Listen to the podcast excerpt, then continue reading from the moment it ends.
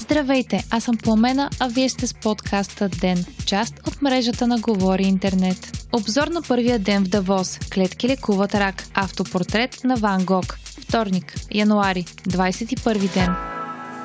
Започна Световният економически форум в Давос, Швейцария. Сред 3000 участници тази година са президентът на САЩ Доналд Тръмп, канцлерът на Германия Ангела Меркел, председателят на Европейската комисия Урсула фон дер Лайен и екоактивистът Грета Тунберг. Темата на тази годишната среща в Давос е заинтересовани страни за един кохерентен и устойчив свят, като дискусиите са фокусирани върху 7 основни акцента – как да спасим планетата, технологии за добро, един здрав свят, прозрачен бизнес, обществото и бъдещето на труда, по-добрия бизнес и отвъд геополитиката. Бойко Борисов взе участие в сесия на тема Диалог за дипломацията на Западните Балкани. По време на изказването си той заяви, че България последователно подкрепя усилията на страните от Западните Балкани по пътя им към членство в Европейския съюз, съобщава правителствената прес-служба. Премиерът също подчерта, че е важно да се запази политиката на разширяване на Европейския съюз като катализатор за осъществяване на ключови реформи в страните от региона, пише БНР. По време на разговора си с председателя на Европейската комисия Урсула фон дер Лайен, Бойко Борисов изтъкна, че превръщането на Европейския съюз в първия в света неутрален по отношение на климата блок до 2050 година е голямо предизвикателство, но също така и чудесна възможност. Докато процесът по импичмент на Тръмп започва, президентът на САЩ заяви от Давос, че търговските сделки с Китай и Мексико са модел за 21 век, пише Reuters. Има развитие и в спора за дигиталния данък между САЩ и Франция. Френският президент Емануел Макрон сподели в профила си в Твитър, че е провел чудесна дискусия с Тръмп за дигиталния данък и ще работят заедно за споразумение, с което да се избегне увеличение на митата. Според източник от френската дипломация, Макрон се е съгласил да отложи налагането на данък върху големите технологични компании, а в замяна САЩ няма да налагат ответни мита върху вноса на френски стоки до края на годината, съобщават Reuters и Wall Street Journal. Финансовият министр на САЩ Стивън Нучин заяви, че италианският и британският внос също могат да бъдат обложени с допълнителни мита, ако тези страни не се откажат от плановете си да въведат данък върху компаниите, предоставящи дигитални услуги, съобщава Wall Street Journal.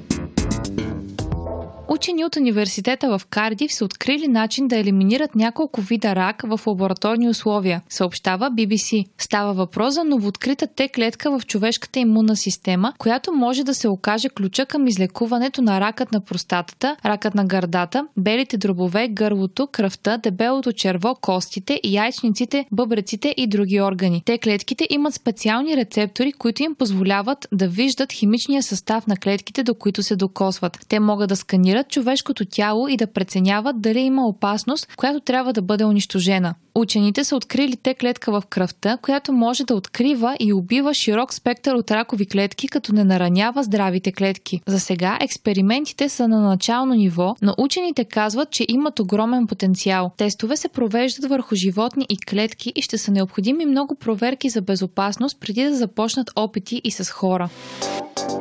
Китай забранява неразградимите найлонови турбички в големите градове и сламките за еднократна употреба в ресторантите до края на тази година, съобщава BTV. Според Световната банка през 2017 година страната е произвела 210 милиона тона буклук и е една от най-големите потребители на пластмаса в света. Китайските власти заявиха, че планират ефективно да контролират замърсяването с пластмаса до 2025 и да намалят с 30% количеството неразградими опаковки за еднократна употреба в следващите 5 години, съобщава БГНС.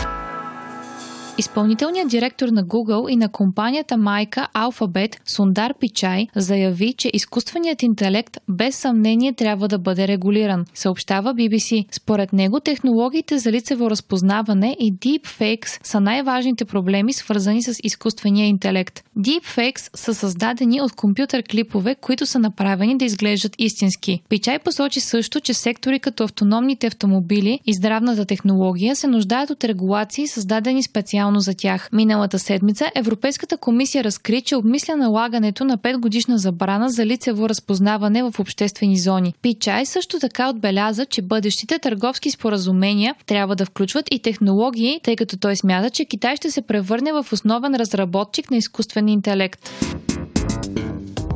Богатите продължават да стават все по-богати. 60% от световното население разполага с по-малко пари, отколкото имат 2153 най-богати души. Това показват нови данни на благотворителната организация Oxfam. Други данни от доклада разкриват, че 22-мата най-богати човека имат повече богатство от всички жени в Африка, както и че 1% от най-богатите да плащат 0,5% допълнителен данък през следващите 10 години би се равнявало на инвестиция нужна да създаде 117 милиона работни места в сектори като здравеопазване, образование и грижа за възрастни хора и деца. Най-тежко са засегнати жените и момичетата, които според доклада извършват повече от 3 четвърти от неплатената работа по грижа за други хора. 42% от жените в работоспособна възраст не могат да си намерят работа, защото са заети в грижа за други хора. За сравнение, този дял при мъжете е 6%. Оксфам настояват националните правителства да предприемат по-сериозни мерки за намаляване на пропаста между бедни и богати, да създадат повече обществени структури и да гарантират, че богатите плащат данъците си